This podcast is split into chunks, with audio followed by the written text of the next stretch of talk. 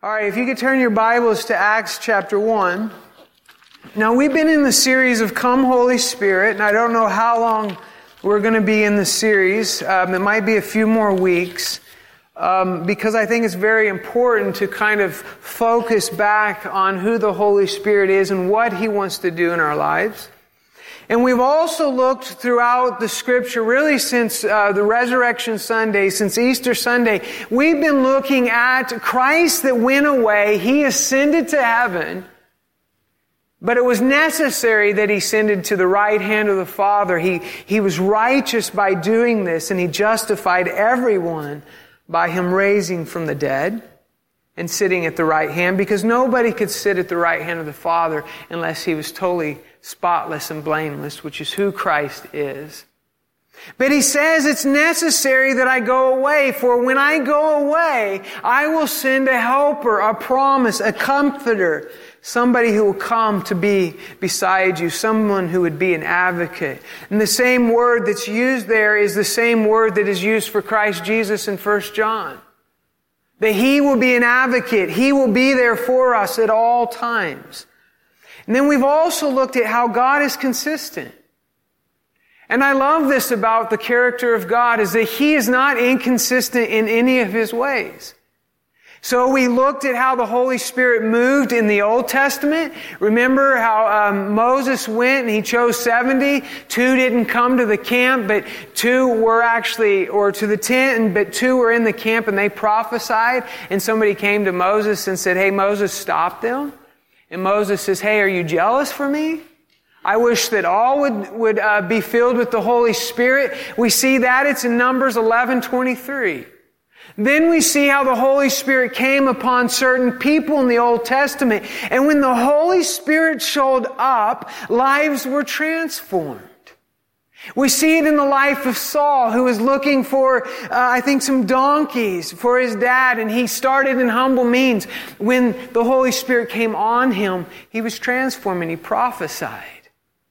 And then other times, even when uh, Saul, King Saul, uh, grieved the Lord, he still had another experience with the Holy Spirit when he got around God's people. We see the life of King David. When he was anointed with oil, the Holy Spirit came on him, stayed on him, and then he walked with God.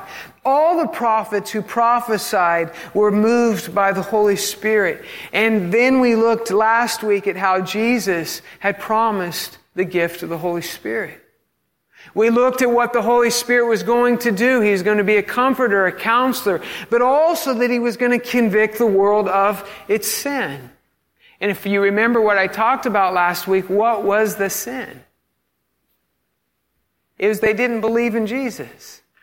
And so the Holy Spirit has come to convict the world and say, hey, this Jesus that these crazy people talk about, He is the one, He's the righteous one who can save you from your sin, your guilt, and your shame. It is only through Jesus Christ that we become free.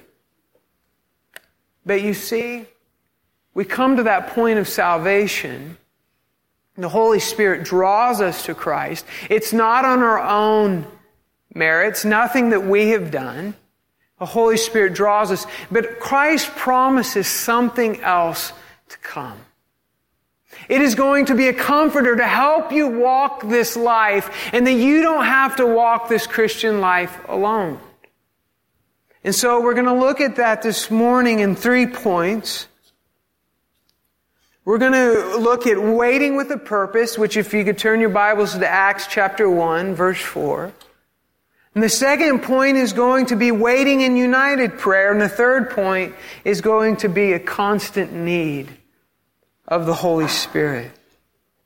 You see, as I was thinking this week about what we do and how we form church and what we do on Sunday morning, is that we hold a high emphasis on corporate worship, don't we? If there's no worship music, well, you really hadn't had church. And then we also have a high emphasis on corporate reading of God's Word, right? If you don't read the Word, then you're going in, you're a heretic or you're, her- you're going into heresy. So those two things we hold of high importance every Sunday morning and Wednesday nights that we get together or whenever we get together. But I would like to add a third thing. Corporate prayer. We don't hold a real high emphasis on corporate prayer. Is where when we get together, not only are we worshiping together, but we are taking a time to actually pray together, seek God together, and read His Word. And all three of those must be part of the believer's life. And so let's look at what Jesus promised His disciples after, when he, right before he was getting ready to ascend up to heaven. He says in verse 4 of Acts chapter 1, while he was with them, he commanded them not to leave Jerusalem, but to wait for the Father's promise, which he said, you have heard me speak about. For John baptized with water, but you will be baptized with the Spirit in a few days. So when they had come together, they asked him, Lord, are you restoring the kingdom to Israel at this time? He said to them, it is not for you to know times or periods that the Father has set by His own authority. But you will receive power when the Holy Spirit has come on you, and you will be my witnesses in Jerusalem, in all Judea and Samaria, and to the end of the earth. And I want to look at these scriptures just for a moment and whet our appetite. Because I think we need our appetites whetted, if that's a word, with something other than what the world constantly feeds us. And Jesus said when he was tempted by the enemy, the devil, in, will, in the wilderness, he said, man shall not live by bread alone, but every word that proceeds out of the mouth of God. And I think we need the same thing for today. And so he says, listen, in a few days, I am going to send the Holy Spirit to you, and you will be baptized. Now, this word baptism has caused a lot of stir in the Christian church. Some believe that the baptism of the Spirit isn't really what was totally meant, and then others do. Some don't use the word baptism in the Spirit, they use indwelling of the Holy Spirit. Either word that you want to use this morning, indwelling of the Spirit or baptism of the Spirit. The point is, is the Spirit wants to come and wants to be resident in your life and in your heart. And I've heard it said too, and I hold true to the doctrine of the scripture, is that they believe that the disciples were saved, but they weren't filled with the Spirit yet. That's why Jesus said there in a few days the, the, the Spirit will come to you and you will be baptized. Jesus said, this was a promise that John the Baptist said, I come to baptize with water, the repentance of sins, but the one coming after me is going to baptize you with the Holy Spirit and with fire. And so there is a promise that something is going to come to allow us to live a life that is wholly pleasing and with so much joy. But we need to see it in Scripture because that's where our faith comes from. And so he's going to come. And then he goes on to say, and they ask the question, and then I have a question for you. He says, they say, Lord, is this the time that you're going to restore the kingdom of Israel? They didn't realize that this was going to be the time that God was going to bring his kingdom to all the nations. And then Jesus says, has the audacity, and maybe he would say it to us today, it is not for you to know the times or periods that the Father has set by his own authority. How many of you guys in here are uh, into end time prophecy? Okay, I respect you. I do, big time. I think it's interesting. But I have a question for you this morning.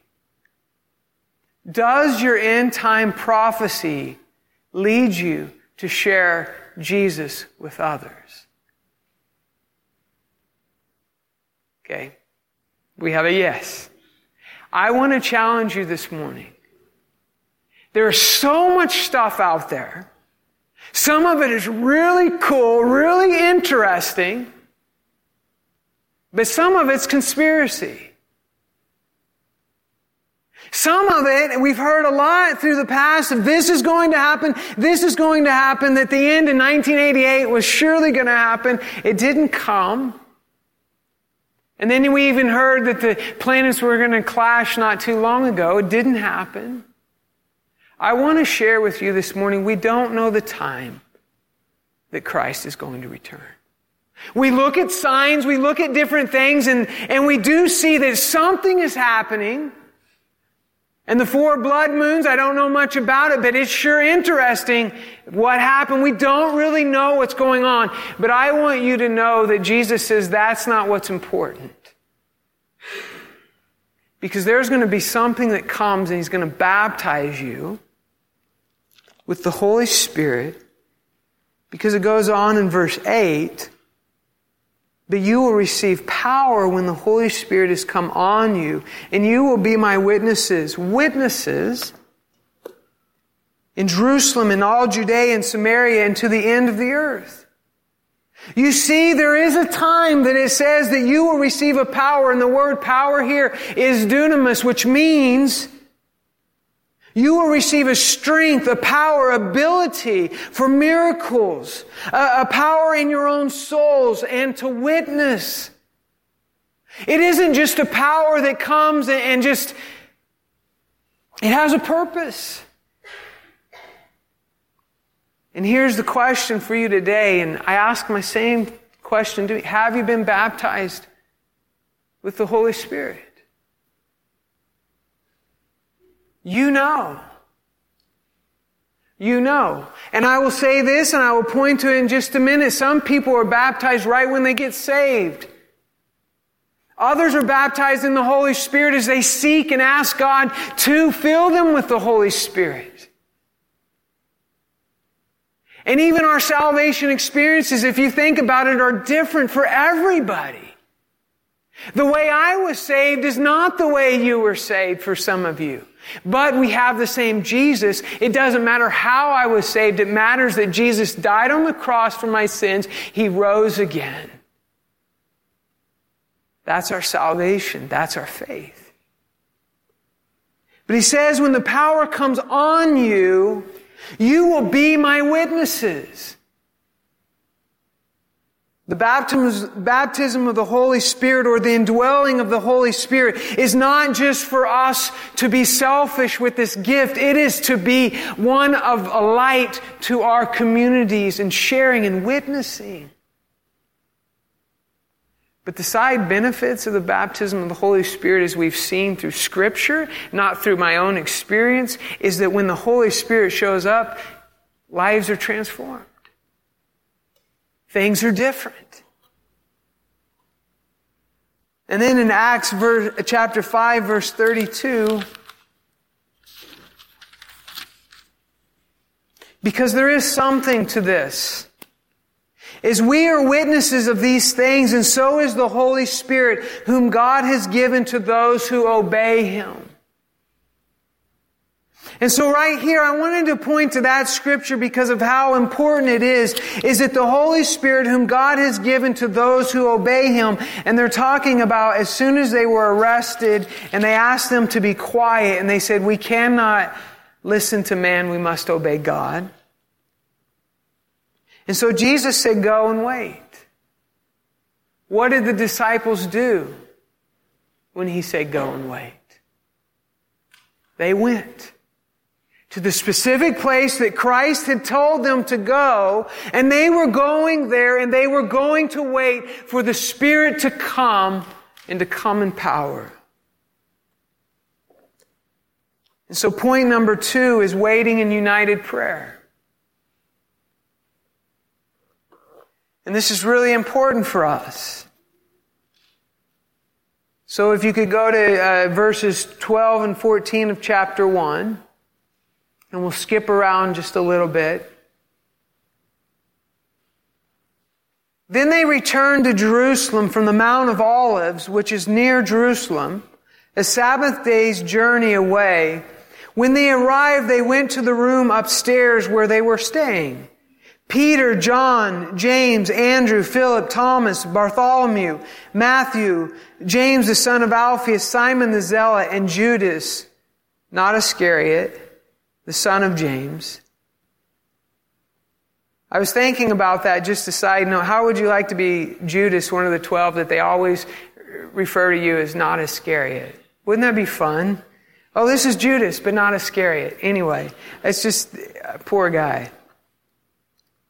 Then it goes on in verse 14, they all were continually united in prayer, along with the women, including Mary, the mother of Jesus, and his brothers. So we see something here that I think is very important for us as a body of Christ at Cornerstone is the unitedness that we have through prayer. And as we were praying the last couple Monday mornings, as we get together, those who can be there from 8.15 to 9.15, we have prayer on Monday mornings, which is a powerful time. God always shows up and is always fun. But there was a revelation a couple weeks ago that just came to my mind and my heart. I love this time of prayer because everybody here is united in one purpose. We leave everything that we're struggling with, leave it to the side for a moment, or even what we think is best. We leave it aside, we lay it down, and we just seek Jesus together.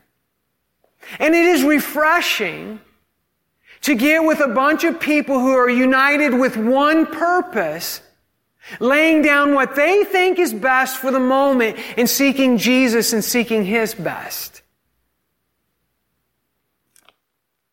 And trust me, I'm around enough people that tell me they know best. And it's quite fun.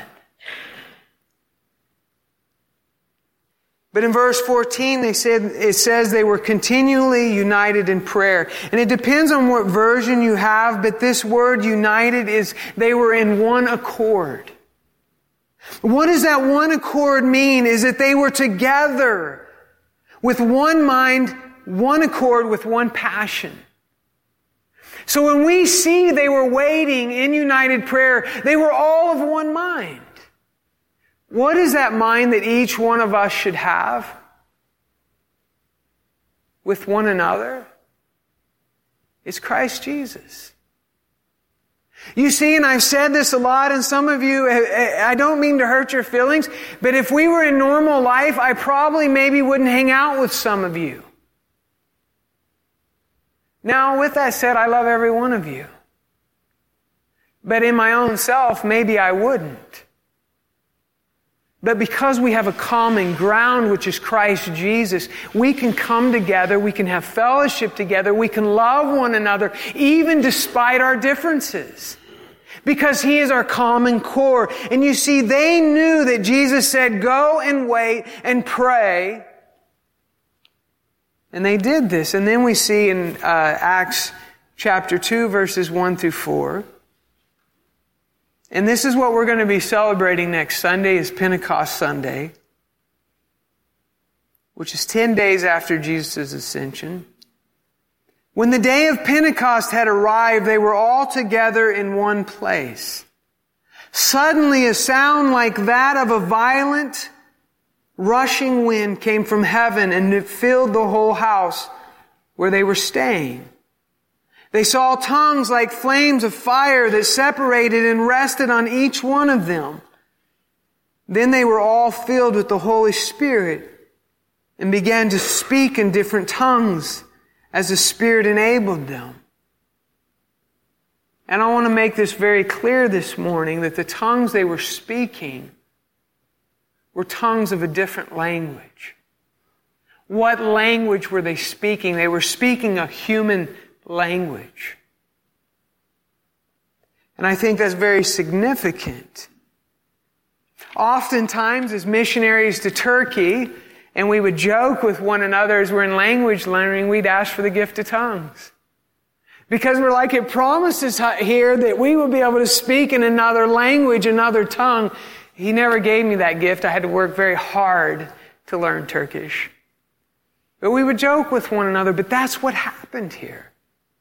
And even in today, when the Holy Spirit comes in certain places and the, the Spirit falls as they speak another language, and then those that are not of that language hear their language spoken, and the gospel's proclaimed.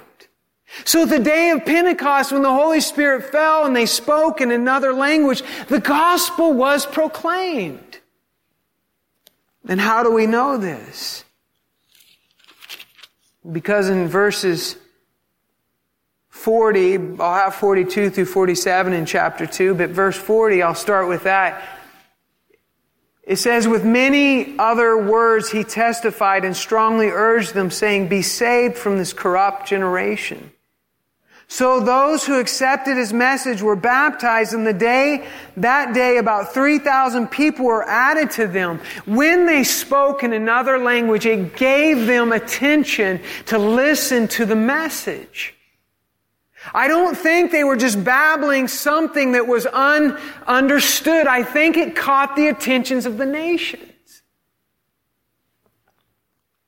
I know it caught the attentions of the nations because God took an ordinary person like Peter, and all of a sudden his message had great effect. And then it goes on, they devoted themselves to the apostles' teaching, to the fellowship, to the breaking of bread, and to prayer. And I want you to know that only the Holy Spirit can do a work like this. Because you see, when you live in a divided church and a divided body, there's something about that is quenching the Holy Spirit. Because the Holy Spirit does not divide people, it brings people together. And then it goes on to say in verse 43 everyone who was filled with awe, and many wonders and signs were being performed through the apostles. Now all the believers were together and held all things in common. They sold their possessions and property and distributed the proceeds to all as any had need. Every day they devoted themselves to meeting together in the temple and broke bread from house to house. They ate their food with joyful, sincere hearts, praising God and enjoying the favor of all the people. Every day the Lord added to their numbers those who were being saved. A move of the Spirit had come to the early church. And I believe a move of the Spirit wants to come to today's church. Then Romans 14, 17, I'll have it on the screen for you. It says this. For the kingdom of God is not eating and drinking, but is righteousness. We have it all the way up there. Yes. But it is drinking, it's not eating and drinking, but righteousness, peace, and joy in the Holy Spirit. So I want to ask you this morning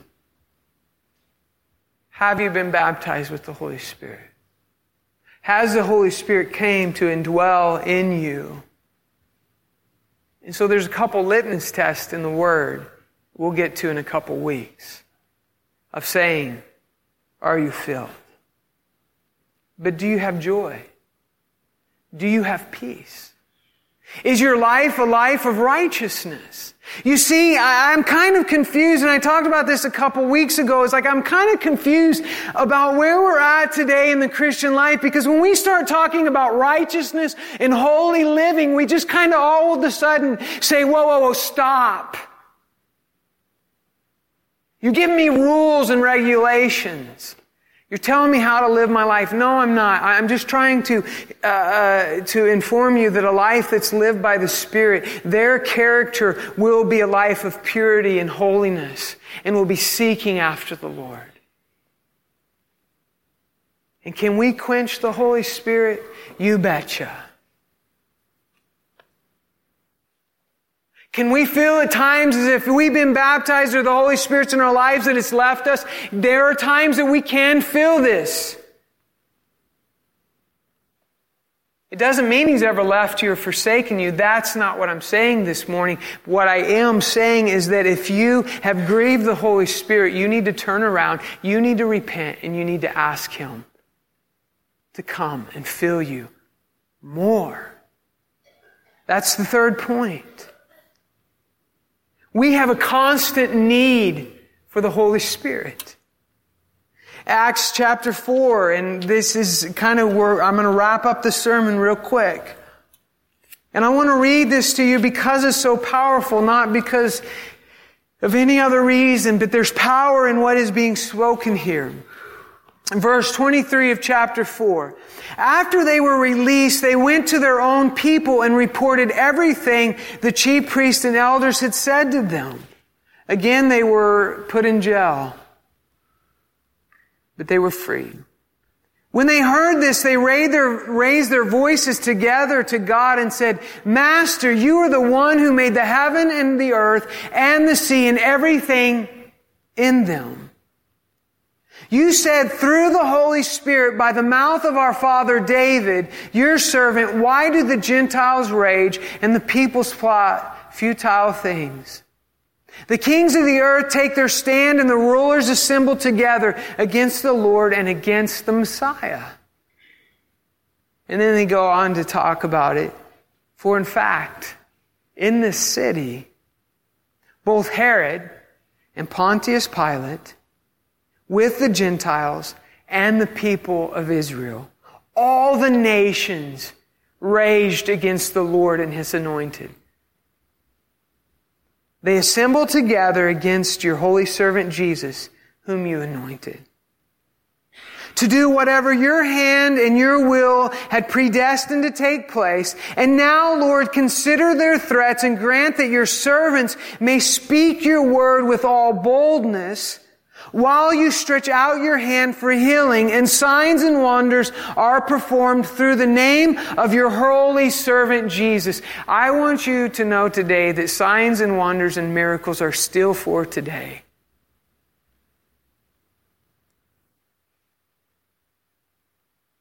But do we still believe? Do we still believe in the baptism? Do we still believe in the indwelling of the Spirit and the need for him. He's the promise. He's our inheritance. Did you know that if you call God dad or if you call him father, that that is a gift from the Holy Spirit himself? That God has lavished His love on us by calling us sons and daughters, and we can only know this through the power of the Holy Spirit. It's something we don't come to it's something that is revealed. And last week I shared that. And when I did, there was something that went through my heart last week when I said, me and Jesus are like this. And there's something that just like, just, I don't know what happened, but I'm like, oh yeah, man, I'm friends with Jesus. That's revealed by the Holy Spirit. That's nothing I can make up. And why the world sits back and he looks at the Christians. And I realize today that if you are part of that group that says, man, Christians are a bunch of hypocrites, I want you to say that, that, that maybe you're right. Christians uh, struggle just like everybody else struggles. But we have a Savior that has died for us and has purified us that we can know Him despite our struggles. And then it goes on to say this. When they had prayed, the place where they were assembled was shaken, and they were all filled with the Holy Spirit and began to speak the word of God boldly. Listen here, and I want to really stress this this morning, is that they were baptized with the Spirit, but the Holy Spirit came again and filled their lives where they could speak the Word of God boldly. And what I am trying to tell us this morning is that we need to be filled with the Spirit more and more every day. Ephesians 5:18 says this. Don't be drunk. Don't get drunk with wine, which leads to reckless living, but be filled with the Spirit. This word here for filled with the Spirit means keep on being filled. There's only one thing that has ever happened once and will never happen again, and that is Christ crucified. But you know what? I hold firm that my life is crucified with Christ. It's no longer I who lives, but Christ who lives in me. But you know what happens every day? The flesh just rises up. And I have to say, okay, flesh, you're crucified again. And I think it's the same way with the Holy Spirit that we need to be filled on a constant basis.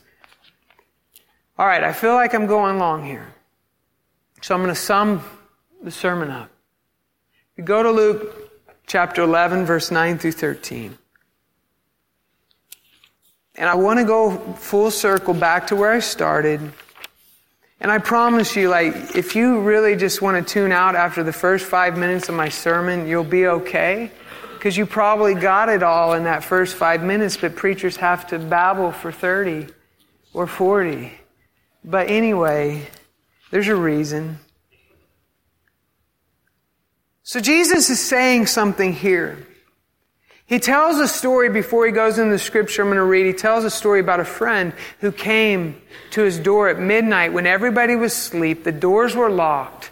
And he asked the friend for food. And if you know anything about the culture, the Eastern culture is to, to be hospitable is number one. And so his friend coming to him at night when the doors were locked, everybody was sleeping, was the friend needed food because if he didn't have food for his guests, it would be terrible. And he knocked on the door and the guy said, Hey, hey, we're asleep. But the guy was persistent. And he said, I need food. And Jesus said, because of his persistence and his shamelessness, that he was given the food. And then it goes on to say in verse 9, So I say to you, ask and it will be given to you. Seek and you will find. Knock and the door will be open to you. For everyone who asks receives, and the one who seeks finds, and to the one who knocks the door will be opened. What father among you, if his son asks for a fish, will give him a snake instead of a fish? Or if he asks for an egg, we'll give him a scorpion. If you then, who are evil, know how to give good gifts to your children, how much more will your heavenly Father give the Holy Spirit to those who ask him? So I want to ask you the question this morning. Do you believe that God wants to indwell in you through his Holy Spirit?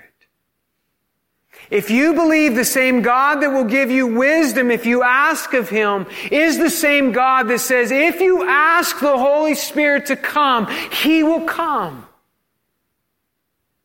For some of you, it will be a night and day thing. You're just like, okay, I got it. I believe. Others, if you're like me, it was about 15, 16 months into my salvation experience that the baptism of the Spirit came upon my life. But for me, you know what? And this is where I want to bring us to, for some of us, for some of us not, is that we need to ask. We need to knock. We need to seek. So I'm wondering, are we willing to do what it takes to ask the Father? And I, I, He's a good Father, so I know we can ask in faith, and He will give it. But for some of us, we need to make this a point of contention with the Father. We need to ask. We need to knock, and we need to seek.